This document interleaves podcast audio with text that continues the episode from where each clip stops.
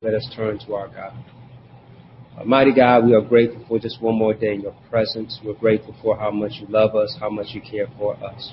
Move, Lord, in this place. Move in our hearts, move in our mind, uh, that we might come to know you right where we are. Though we are separate and not collectively together, we thank you, God, that you unite us uh, through your spirit, uh, through your love, through your grace, and through your mercy.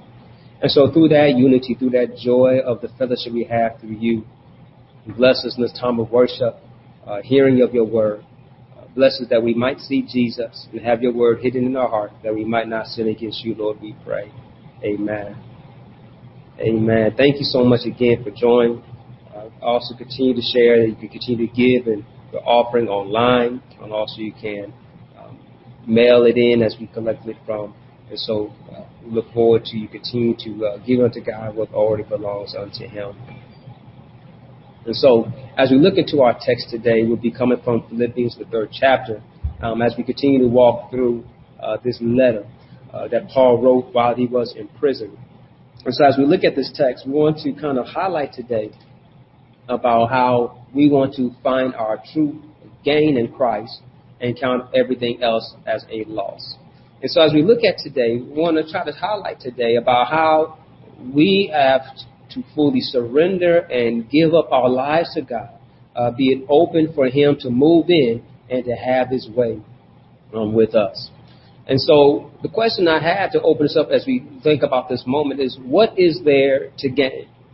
Uh, what do you have to lose? And what can you, what do you have to gain? And what would you gain if you lost your life? According to the scriptures, as we are going to look in today, definitely from Jesus' teaching, um, he teaches us that um, to lose your life for his name's sake, you gain eternal life. And this requires a personal loss, a personal loss of self, a denying of self.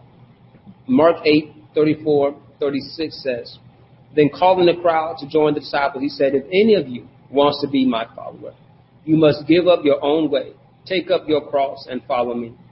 If you try to hang on to your life, you will lose it. But if you give up your life for my sake and for the sake of the good news, you will save it. And what do you benefit if you gain the whole world but lose your own soul? Jesus shows us the value of what it would cost by giving up his own life. Think about God will suffer for his creation. Jesus, the Son of God, will become human to suffer death by crucifixion and defeat death on the third day by rising from the grave and now is seated in victory because he has victory over death as he ascended at the right hand of the Father. And so in this we can rejoice. And this rejoice we have comes from a hope we have of eternal life, of victory over death through Jesus Christ. And so this kind of joy can help us out in times of hardships, in times of issues that we're dealing with. Definitely, as I said earlier, a time of grief, a time of stress, a time of loss, a time of dealing with illnesses, uh, that I can have joy, I can have strength knowing that there's victory in Jesus.